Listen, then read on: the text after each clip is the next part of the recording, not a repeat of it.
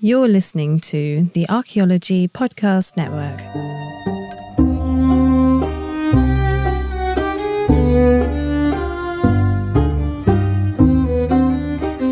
Hi, hello, and welcome to Digging Up Ancient Aliens. This is the podcast where we examine strange claims about alternative history, pseudoscience, and ancient aliens in popular media. Do the claims hold water to an archaeologist, or are there better explanations out there? We are now on episode 51. I am Fredrik, your guide into the world of pseudo archaeology.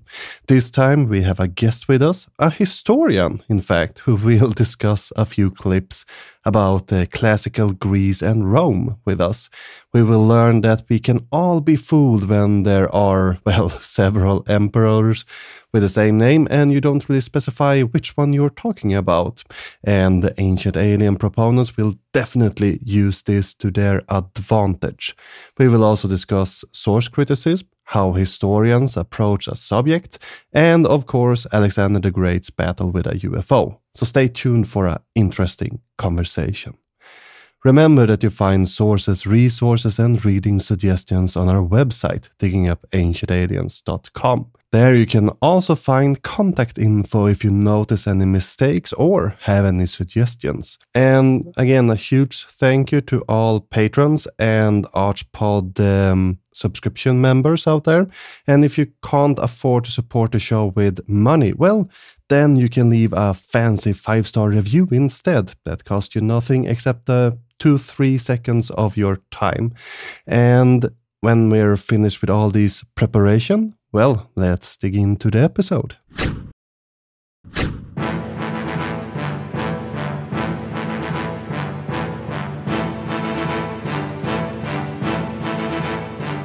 So, I want to welcome for the first time a historian to the show on the Archaeological Podcast Network. Hello, Angela. Hello, how are you? I'm fine. How are you? Good. So, you have a TikTok channel called History with Angela. Yes. And history with Angela. there you present uh, different topics from history to the wider public. I think it's in English. Yes. but could you maybe tell a little bit uh, about yourself, a little bit about your background within history, just so everybody get a little picture on who you are? Yep. So um, basically, I was I'm studying classics and ancient history. Hopefully, fingers crossed. I've just done my final exam, so as of December, I should be graduated with my degree, um, bachelor's there. I don't know. I might do honors. I might not. We'll see how it goes. Life's a bit tricky, but that side of things. Um, then, like you said, I've got a TikTok channel, and the main thing with that was to connect with people about something that I find is enjoyable to Hmm. talk about, and that not always everybody in your immediate circle might be interested in learning about mythology and all that. And I also like just just simplifying it because I think there's this misconception that, especially with ancient history, it's all just dates and wars and all the boring stuff, but I'm just trying to show that actually maybe it, it can be simplified and it can be a little bit more interesting than just remembering 500 different dates and emperors. So that's gist of it. So you would would it be fair to say that you're trying to show the other side of history? Yes, yeah, I think so. Because I've been looking at it's more focusing about the women in ancient uh, Rome and Greek that maybe isn't as uh, commonly discussed in the public forums as maybe the Roman generals and uh, the vastness of Roman Empire. Yeah, definitely. And to be honest, I kind of stumbled on that whole genre almost by accident because I just took it for granted that people were more aware of these types of things. And then when I started posting about it, like obviously a lot of people are interested in it, but then I was also maybe not shocked, but more like some of the backlash that you get the second that you start discussing something that's not so common. Everybody's very quick to point out, oh, like this isn't 100% accurate or this can't be 100% proven. Whereas when you go to something that's maybe a bit more widely accepted, um, that back backlash again, I don't know if that's the right word, but it isn't so common. So that's when I started. Well, actually, maybe if I start posting and always try and at least have a couple of sources and stuff in the captions just to try and say that, hey, just because you might not have heard about this, it doesn't mean that these things don't exist. What was the thing that you discovered recently that surprised you the most in this um, type of research? Um, I think it's how quick people are to discredit like uh, sometimes i feel like plutarch is an excellent example. Everybody loves to hate plutarch. So the second you mention or herodotus is my favorite. The second you mention plutarch or herodotus everybody is very quick to say it's plutarch it's rubbish it's rubbish it's herodotus it's rubbish. And i think it's for me it's that narrow viewpoint of just discarding it whereas i look at it more as it might not be 100% true, but it existed. So somebody all those centuries or thousands of years ago was talking about it. So then why is it suddenly wrong that we are also talking about it now? So the fact that it existed shows that it was kind of in that realm of possibility. So even the one where the women where Sulla's army was marching in and then the women were lining the rooftops and they're throwing all the bricks down and one, people are telling me I've got the wrong emperor. I'm actually talking about like this Greek story. Other people are, of course, saying it's nonsense and all these things. When actually, no, it was quite common that that's something that the women would do. They would take the roof tiles and they would throw them down. It wasn't like this one story and it never happened again. It's just not a tactic. Well, actually, maybe not a tactic that's as well known, not one that is as yes well spoken about as the men going off and marching into battles. Um, there's a guy I found, he's got this very interesting um, research paper that he did where he even calculated the velocity of like the how much these roof tiles would have weighed, how much it cost per roof tile. So like what they were actually throwing onto the army in a monetary value and in a physical value. yeah, that was quite good. so uh, yeah, roof tiles can be a weapon. Yeah, is what we learned here.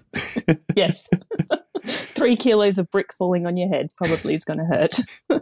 So, are you familiar with Ancient Aliens? Before I had you watch some selected clips from. I like trying to tell you, it's I, I I'm familiar with it, but I struggle to get through an episode because it, it, it's annoying and that's sound I don't mean to sound mean. Um, it's more like it's frustrating because you want to be like like yell at not yell at them, talk to them and be like, hey, I don't know where what you're talking about. Can you clarify? And it just gets too. I'm like, never mind. I'll just I'll watch something that I know. I'll, Game of Thrones, at least you know they've made that up and they're clear about it. So yeah, probably haven't watched it to the extent you have. Yeah, I mean, in the beginning, it's quite easy to just stand and yell at the television, trying to have a dialogue, but it's not the medium that really gives in. Works, but no. the cat's not going to listen. But you were never into this ancient alien stuff, or had people want to talk about the uh, ancient alien uh, things with you when you say I'm a historian, or come on onto your TikTok feeds asking these type of questions? No, surprisingly enough, my like I said, my biggest conspiracy is that Plutarch existed. So in that um, in that sense, Oh, actually, well, maybe not so much Atlantis. I remember, um, and again, not so much on TikTok. It was more when I tried to do YouTube and failed there. But uh, that side of things, uh, so something like Atlantis, and I feel maybe because that's a bit more well known. Mm. Um, there, I had some of the conspiracy theories about, I don't even remember now, Athens and aliens and whoever, whatever else happened there. So, yeah, but that's about the extent also, I try not to be controversial, so maybe I just avoid the alien subjects. but now you're forced, and should we maybe start? So you got a selection of uh, mm-hmm. clips. Yep. Because, as we all know, ancient aliens have issues trying to stick to one subject and more shotgun it and just go all over the place. Uh, but should we start with Pandora and Pandora's jar. How do you feel as an historian? How did you feel about that section? I felt like they were cherry picking almost the bits and pieces that worked with whatever message they were trying to put across. So, like for example, the the whole muses thing. um, like they're like Hesiod said that he spoke to the muses, and completely ignoring the fact that I mean Homer did the same thing. So are you claiming that Homer has also spoken to these aliens, and therefore Zeus and everybody else is real?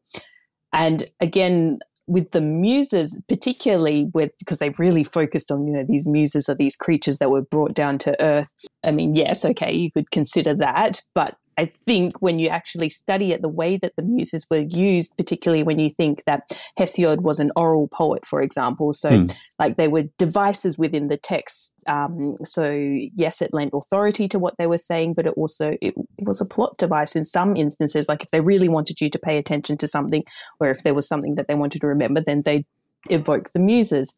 So I feel like they just completely ignore every other possibility and they're just like, no, definitely it was these creatures. And Hesiod said that he spoke to them. So he, that, he meant that literally. He definitely spoke to them. He wasn't just being like, I need some credibility. So I'll say I spoke to some muses. Um, that, that was my first reaction.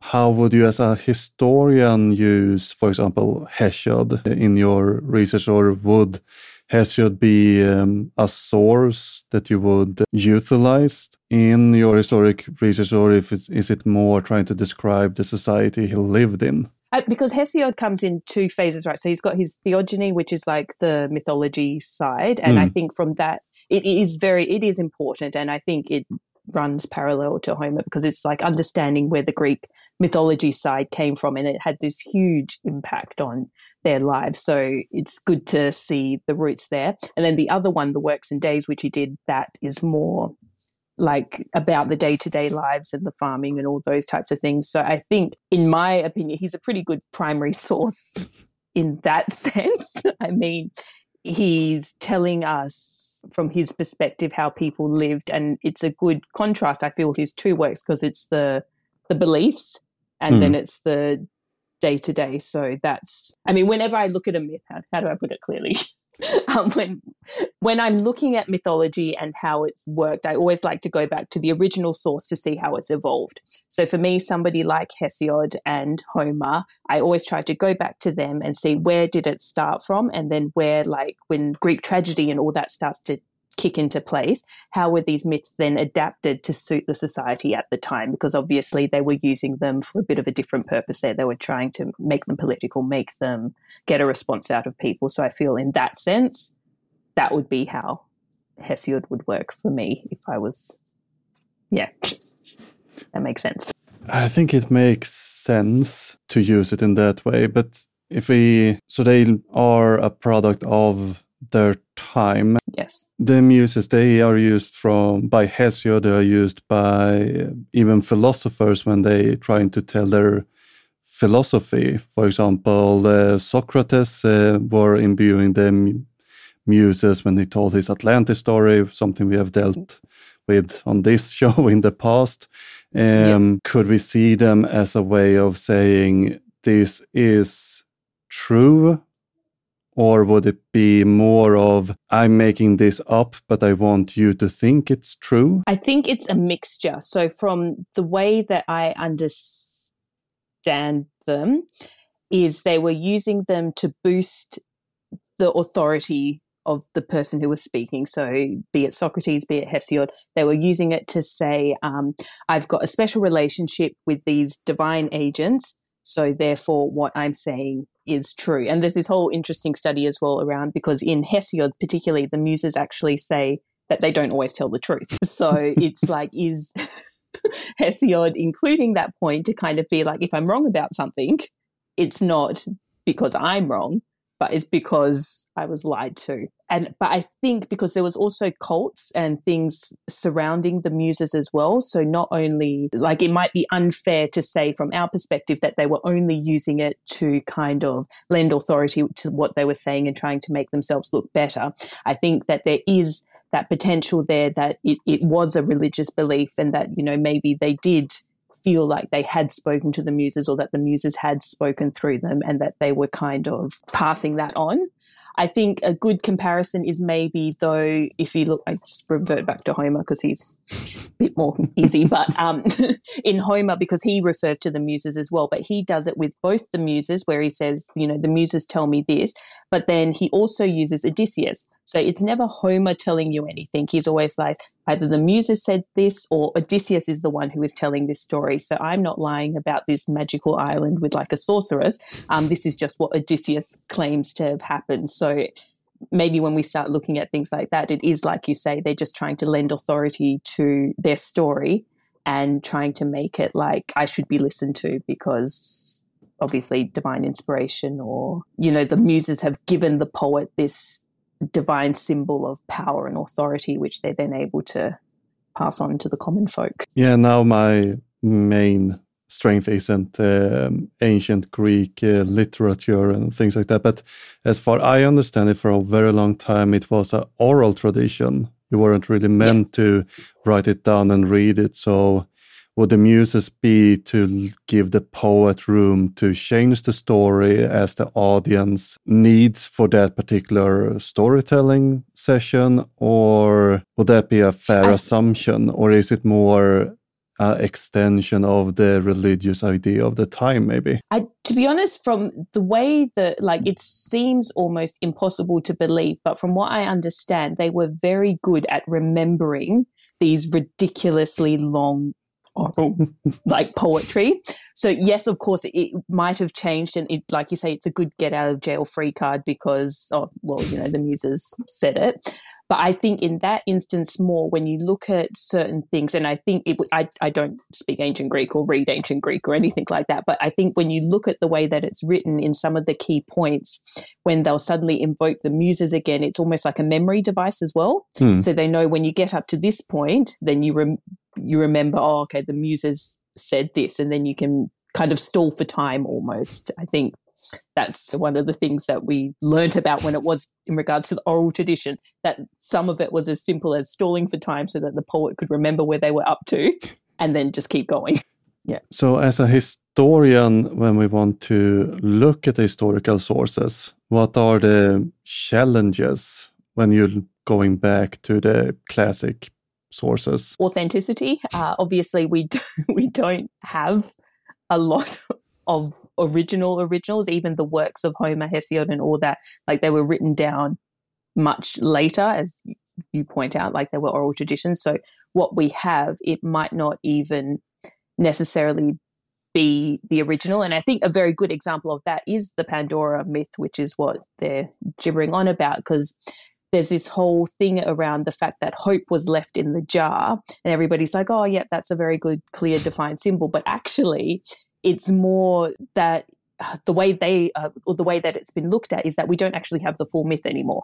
Hmm. So they're not actually sure was hope even supposed to be left in the jar? Is there like a huge chunk of the story that's missing? Like we don't quite understand because it doesn't really make sense, does it? Like why is hope in the jar? Why didn't hope escape with everything else to go and protect the world? So like it's trying to interpret. You're trying to interpret these things which we don't have the full picture for. Yeah. And and also going back to the muses as well, it's trying to look at it not from our perspective, but from the perspective of somebody who was living in that time. So we can look at it and say, oh, they were using the muses in this way, but for all we know, that's not what they were thinking at all. So those are, yeah, challenges. And when you want to uh, determine the usefulness of an account, how would you approach that as a historian? Finding multiple accounts is always a good one. So when you have more than one source telling you something, then at least you can kind of say, okay, well, it most likely did at least happen. Um, and then you can start to look at other perspectives, see where they match, um, see where they differ and then also try and find reasons why they would differ like who when was this person writing? And we see that a lot in you know the later roman empire when you start looking at all those roman historians like what was their own personal bias? How close were they to the original sources?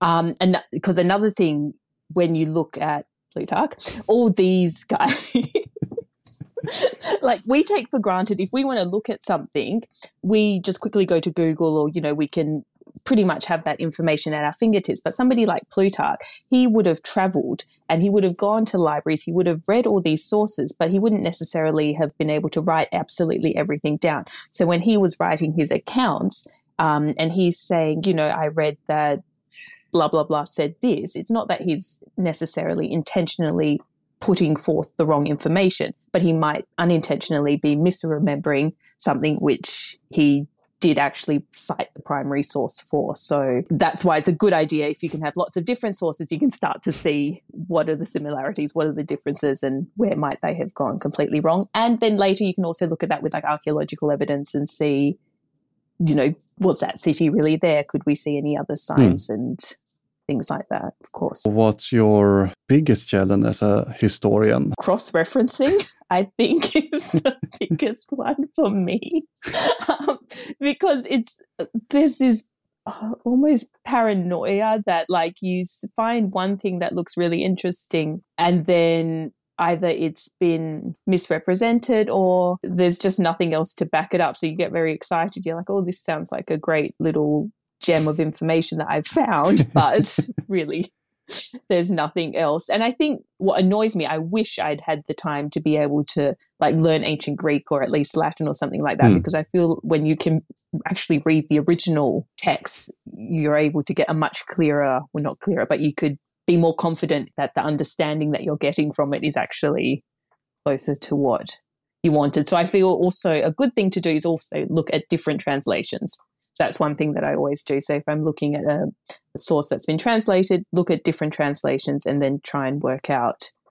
are people interpreting this work differently? Mm. Like, yeah. There's a lot of people out there in the audience who uh, is looking into source criticism and all of that. How do you approach source criticism from a historian perspective? Obviously, finding other other points of view or what other people have written on it. So, like if you're um, writing about a topic, it's all well and good to say that's your understanding, but it's making sure that you're getting a broader picture of the like the acad- academia that's been written or published or produced on what you're trying to understand. So it's not just saying, "Oh, I'm looking at this um, coin, and in my opinion, this coin is representative of X, Y, and Z.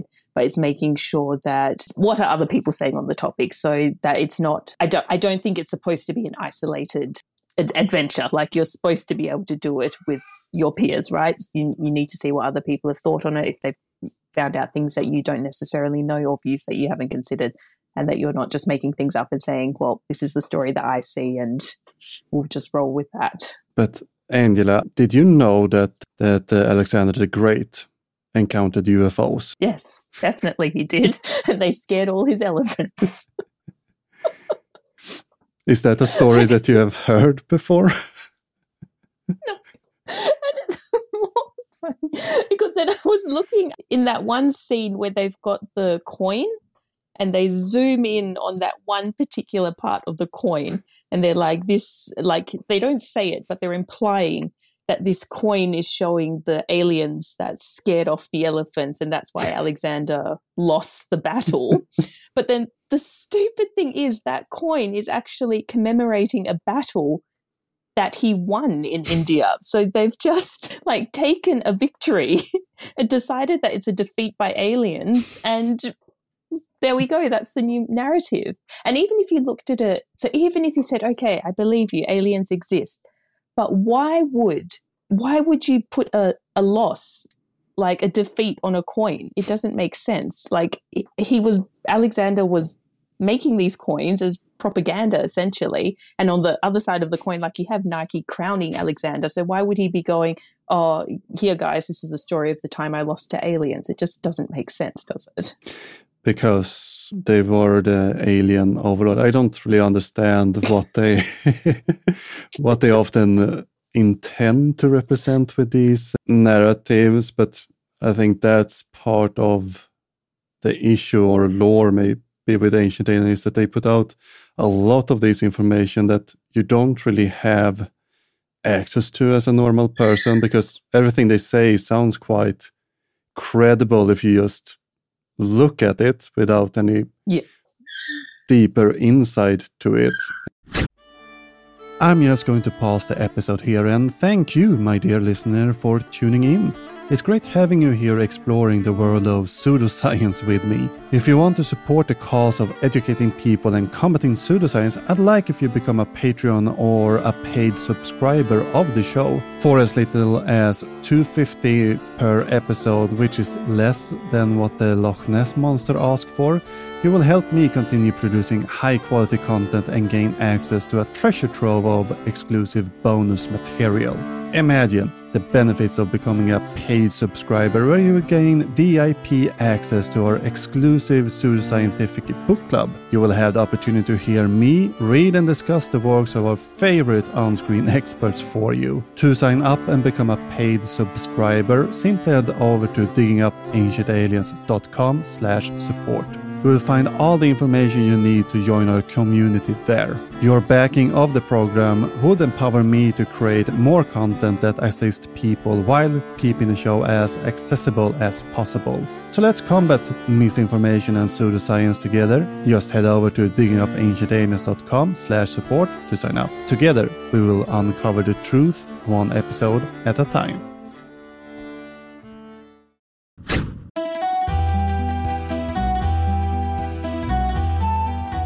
Have you dealt a lot with Alexander the Great, or is that not really something you bring up in your during your studies, at least? No. So a lot of my, and again, mostly personal interest was it's more the mythology side of things, mm. and a little bit pre Alexander the Great. So but I mean, so uh, even from what you were saying, so like I'm not 100% familiar with it, but my first instinct is always, well, hang on a second. let, let me first find out what battle you're talking about because they're not even very clear what battle they're talking about. And then as soon as I saw that coin, I'm like, that makes zero sense. Like, why is there a coin that shows his defeat? Even even if it's not an alien, there would never be a coin showing a defeat. Like that's just a waste of resources. Um, so, and I think that's a very good approach in general to to take when you're looking at something. And even if I'm reading something, I'll always be like, hang on, I'm, I'm not familiar with that. I would never say it's wrong. I'll say, I'm not familiar with that. Let me make a note and see if I can find some other information to back that up. Yeah, that's the part uh, or a key point of ancient aliens or alternative historians in general. They don't want to be specific because they've learned since the invention of internet. It's a lot easier to you know go and look stuff up. That's why they usually just grab certain keywords put it together because if you search that sentence you will get it to the ancient alien narrative because you won't be able to find the original source that way which of course is you know they don't want you to really learn more. They want to sell you the product of ancient aliens. Um, but historians, history is usually depicted as a very lonesome thing to do, that you're by yourself, researching by yourself, and uh, put out publications by yourself. Is that the current state of history research, or is is it starting to change a little bit? Yes and no. I feel like for the more not advanced is the wrong word, but the more in depth stuff, I feel like it's still a lot more isolated because just even accessing the information to be able to educate yourself about the more complex issues, it's incredibly hard. Like um, I'm like, how do you access journal articles if you're not subscribed, if you're not at a university? Mm. How do you cross reference the sources? Um, I mean, a favorite thing people like to say is, "Oh, just go on Wikipedia. Wikipedia is um, great because they've got sources on it." But then, realistically, how would you how would you check some of those sources if you have no access to them? Those sources could be anything, and half the time they are. Um, but so, in that sense, I do feel like it's isolated. But at the same time, I think, and a lot of that is to do with social media and that being able to gain some more interest. It's it's almost forcing it to become a bit more open because people are getting interested, people are engaging, and people are realizing, hang on, if I'm able to um, share my research, and you just look at TikTok, like there's so many um, like amazingly educated people doing their PhDs, all these things, sharing the information that they're learning, and the engagement that they're getting is humongous. And I feel like that is actually going to start pushing the whole thing into more of a less isolated field when they realize that um, actually it, it, doesn't have to be on its own. You don't just have to be your his like a historian locked up in your study with your quill and ink and writing your own notes. You you can actually you, you can share information and it, it doesn't have to be a secret. It doesn't have to be something that you do on your own.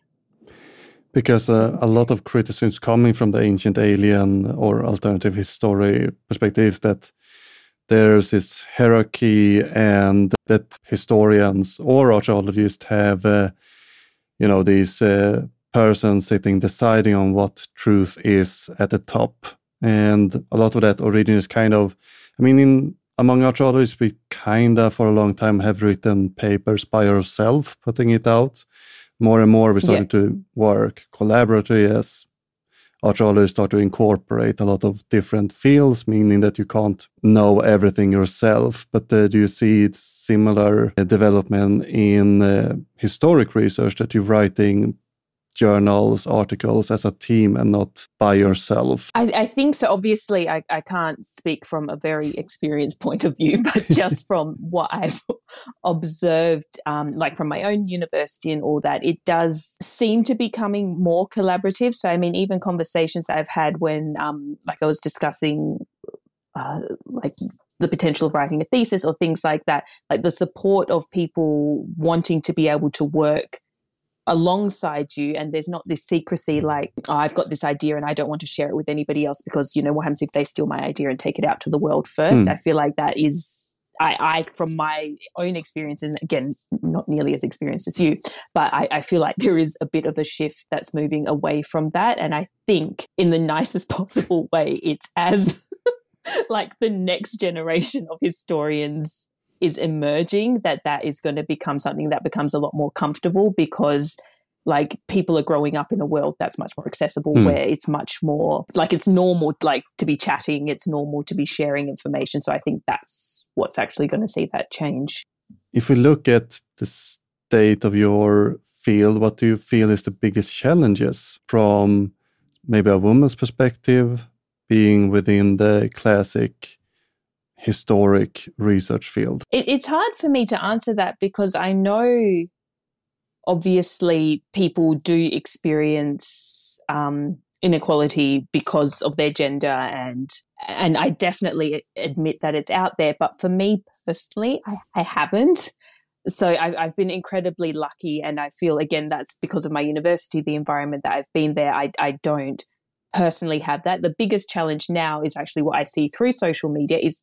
how angry people get when you apparently have this audacity to want to share um, the achievements of women, which, as we said at the start, aren't necessarily so well publicized. And it, it's honestly bizarre. And it's not just men. You can't just say that it's men who are like, oh, no, women would never do this. Like, it's coming from women as well, where they're like, oh, this, this never happened. This is nonsense. Your sources aren't accurate.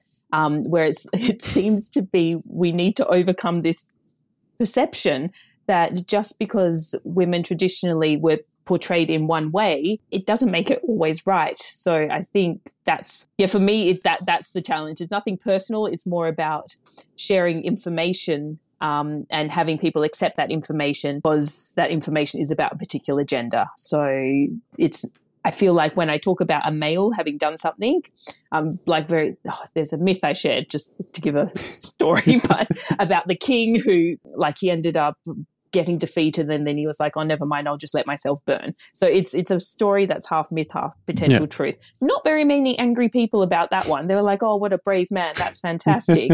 Whereas on the other hand when i share a similar myth about oh this woman you know she rallied the women together and off they scared all the spartans everyone's like oh that's stupid. Like there's no way. There's no way that that would happen. And the spartans only ran away because you know they were like we wouldn't dare hurt a woman. So um which you know is part of the story but it's just the response.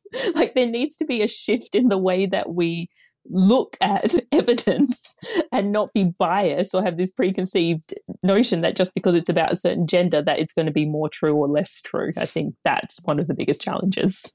So do you feel that the public perception about how the ancient world was is a bit not pseudoscientific maybe but a misunderstanding of the current research or is it the current research haven't really catched up to the public imagination yet uh, no i think it's the the perception and this is just again from speaking to people so it's when we're looking at this historical time through our modern viewpoint.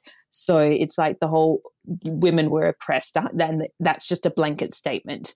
When actually, from our perspective, definitely, like definitely that that wasn't a good time to be alive.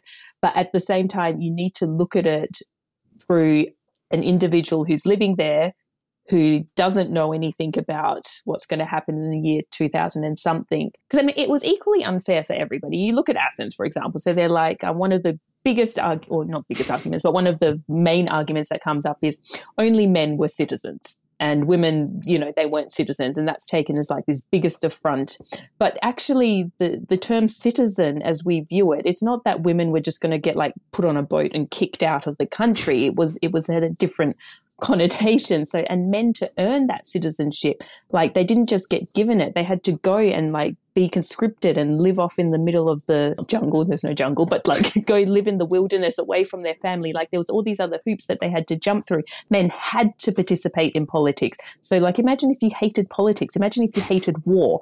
Like bad luck. Like you're a man, you have to go and do that. So I think like it sucked for everybody when you're looking at it from a modern perspective. So I feel like there's a misunderstanding, and a lot of the time, I, and I'm, I, uh, I don't want it to be like I'm saying women had the greatest time in the whole wide world. Definitely they didn't, but I feel like we need to look at it not from a modern standpoint. We need to look at it like a contemporary to the time viewpoint, and then maybe we can start understanding a bit more and becoming a bit more accepting that yes, it looks like women were oppressed, but not oppressed in the way that we view it. So therefore, it makes it more possible that maybe women did run businesses or women could have done these other things um, because this idea that's been so ingrained in us isn't as accurate as we might have thought. No, it's fair. Um, now, the next question might not be super fair, but uh, do you think we can use history? But I mean, this is my preconceived notion yeah. about history and historians. So uh, it's a bit colored by the archaeological lens there, I can admit. But do you think we can use history to unlock the other side of history? How can we use historical documents that usually focusing on the upper class, as I tend to understand it, to unlock mm -hmm. the um, well everyday person walking the street of Athens or Rome? How would you approach that from the historical documentation that we have accessible? I think you'd need to sometimes read between the lines. I mean, the first thing that jumps to my mind is there was this gravestone a little while ago um, that I was reading about.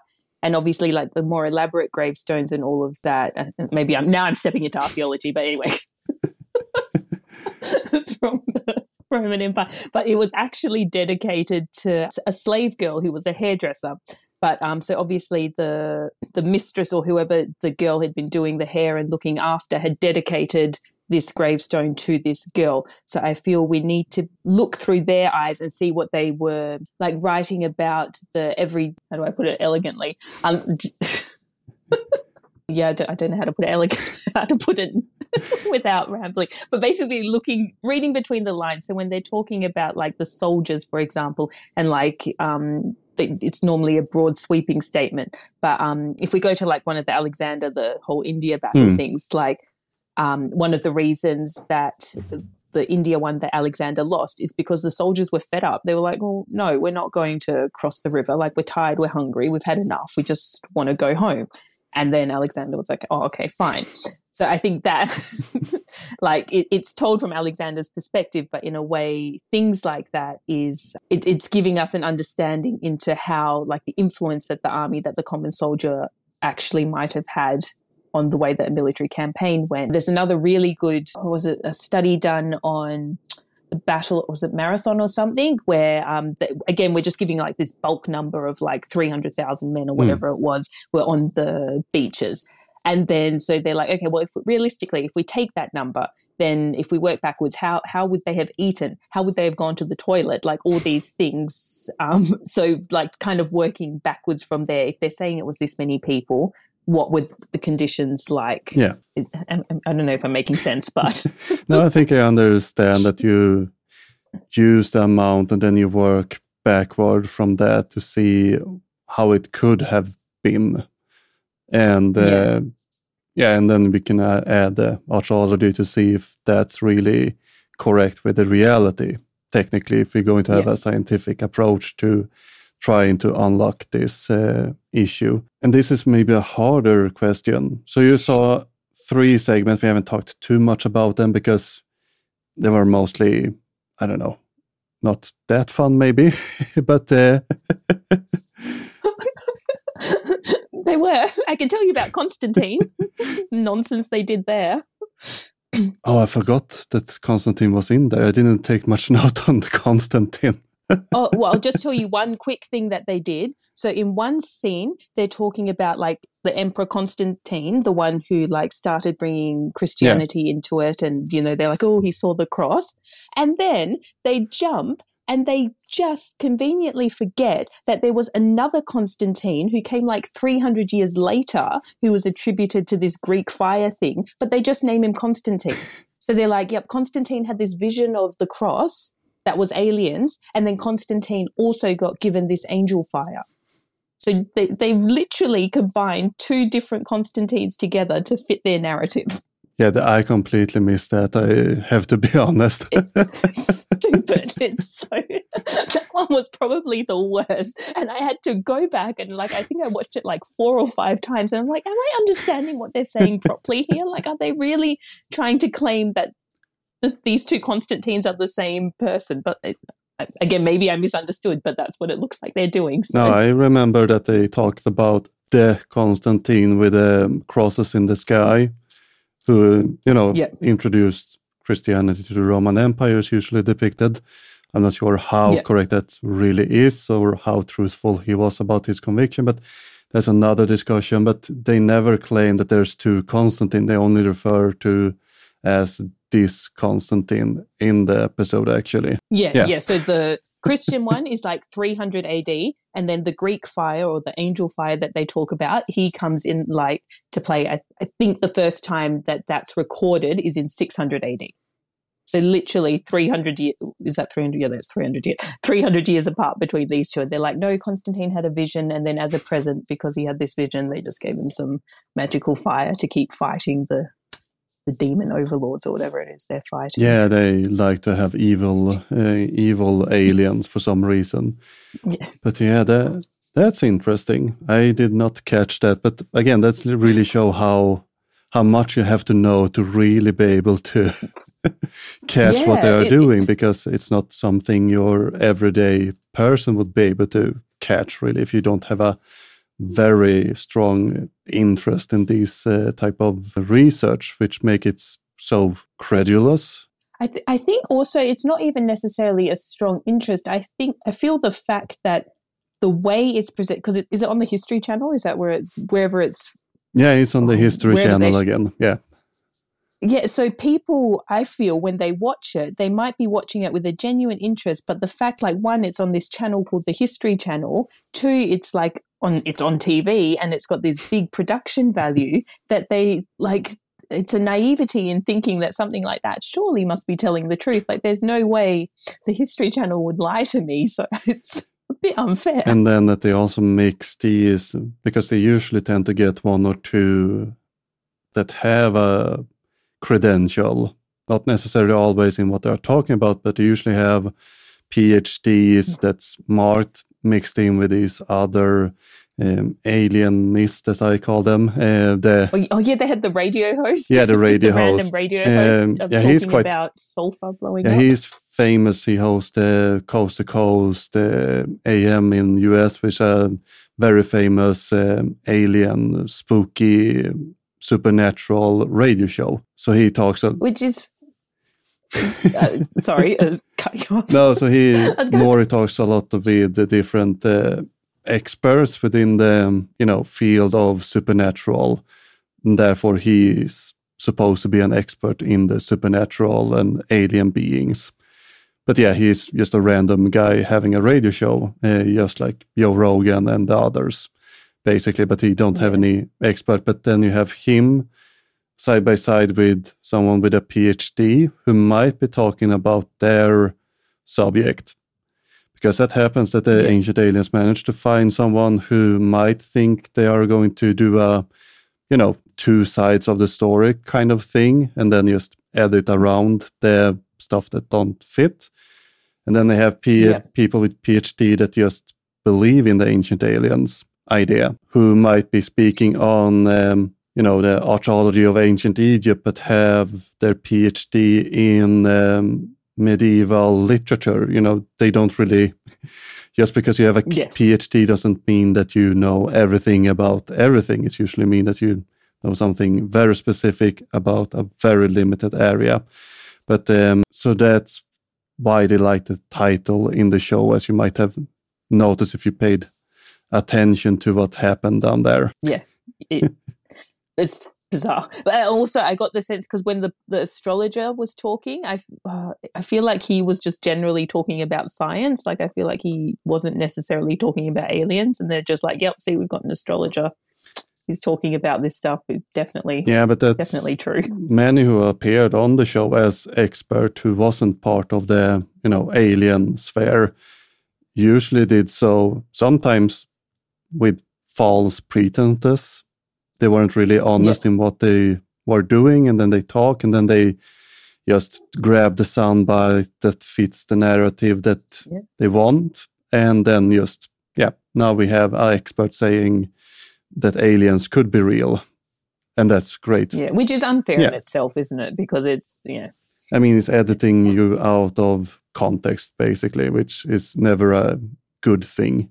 But yeah, and also then harming their reputation. yeah, luckily nobody seems to have suffered too much yet. But you you never know. Uh, there's many who, especially those who appeared in the first season, when they actually were a bit trick people to appear on them because they were told that we're going to do a science versus aliens, and then they just yeah, did I, I had no idea. uh, did uh, you know aliens are real type of things and just edited the expert out. Some experts appear later in second season and then you just realize that no matter how they talk or what they say they will be edited out of context and then just stop appearing on it. Let's put it like this. Did you learn something from the ancient alien that you watched? How to screenshot a coin and double check it's the right. I, I, I, I honestly, I think for me, it's just the um, the affirmation that you, you can't believe really anything that's online, or at least double check. And and I think even if it's not ancient aliens, it's a good um, a good way to approach life. If you hear something, just accept it and then do your own research and just double check that what you've heard is right. Yeah, no, I, I learned about angel fire. That was great. And a few aliens and elephants don't like aliens. Let that. Yep, no. No. That's about the best message I got from that. So, if people want to hear more from you, where should they go in that case? Um, so I'm on TikTok under either the handle thing is boring history because of course that's all I talk about is boring history. um, otherwise, I think if you look up ancient history with Angela, then I should come up as well. Thank you for having me. It's been fun. So hopefully, Thank you I for haven't rambled too much. thank you for coming on.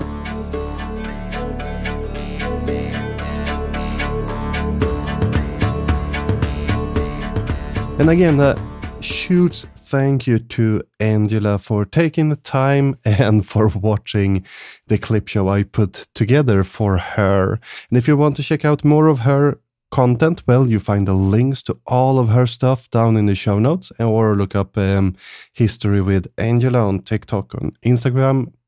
Make sure to follow that. She makes some great content out there. But Until next time, please spread the word by leaving a positive review on platforms like iTunes, Spotify, or among your fellow trench dweller, or to your coworker, family, friend, random guy on the subway, there's several people you can speak with i i think. If you want to know more about me and uh, the podcast you can go to diggingupancientaliens.com there you can also find sources and resources. And if you want to support the show with more, and if you really want to support the show, head over to patreon.com slash digging up ancient aliens. Or if you want to get a bit extra for your buck, maybe you can instead head over to the archaeologicalpodcastnetwork.com where you can sign up and get a ton of bonus content, Slack channels, early ad free episodes, more or less the same things you get on Patreon, but for all the shows on uh, the Archaeological Podcast Network. So if you want to support more at the same time, well, that might be an option. Or if you want to support me in particular, go to Patreon instead. We're currently offering a buy one, get one free deal on yearly membership. So, if you buy a yearly Archaeological Podcast Network membership, you will get a code that you can give to your family, friend, or, well, random guy on the subway if you want. And the offer is valid until December 31st, 2023. Terms and conditions apply. And if you want to contact me, it can be done through most social media sites. And if you have comments, corrections, and suggestions, or you're just hankering to write that email in all caps, you find my contact info on the website.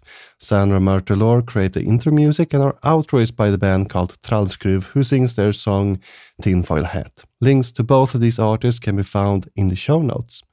Until next time, keep shoveling that science.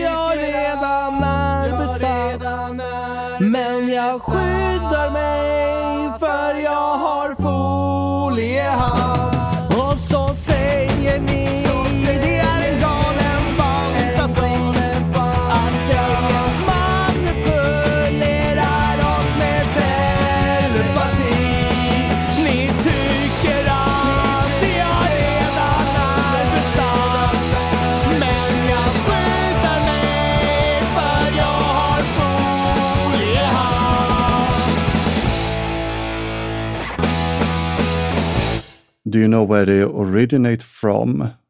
No. Then we can skip it. or not, just keep it in there.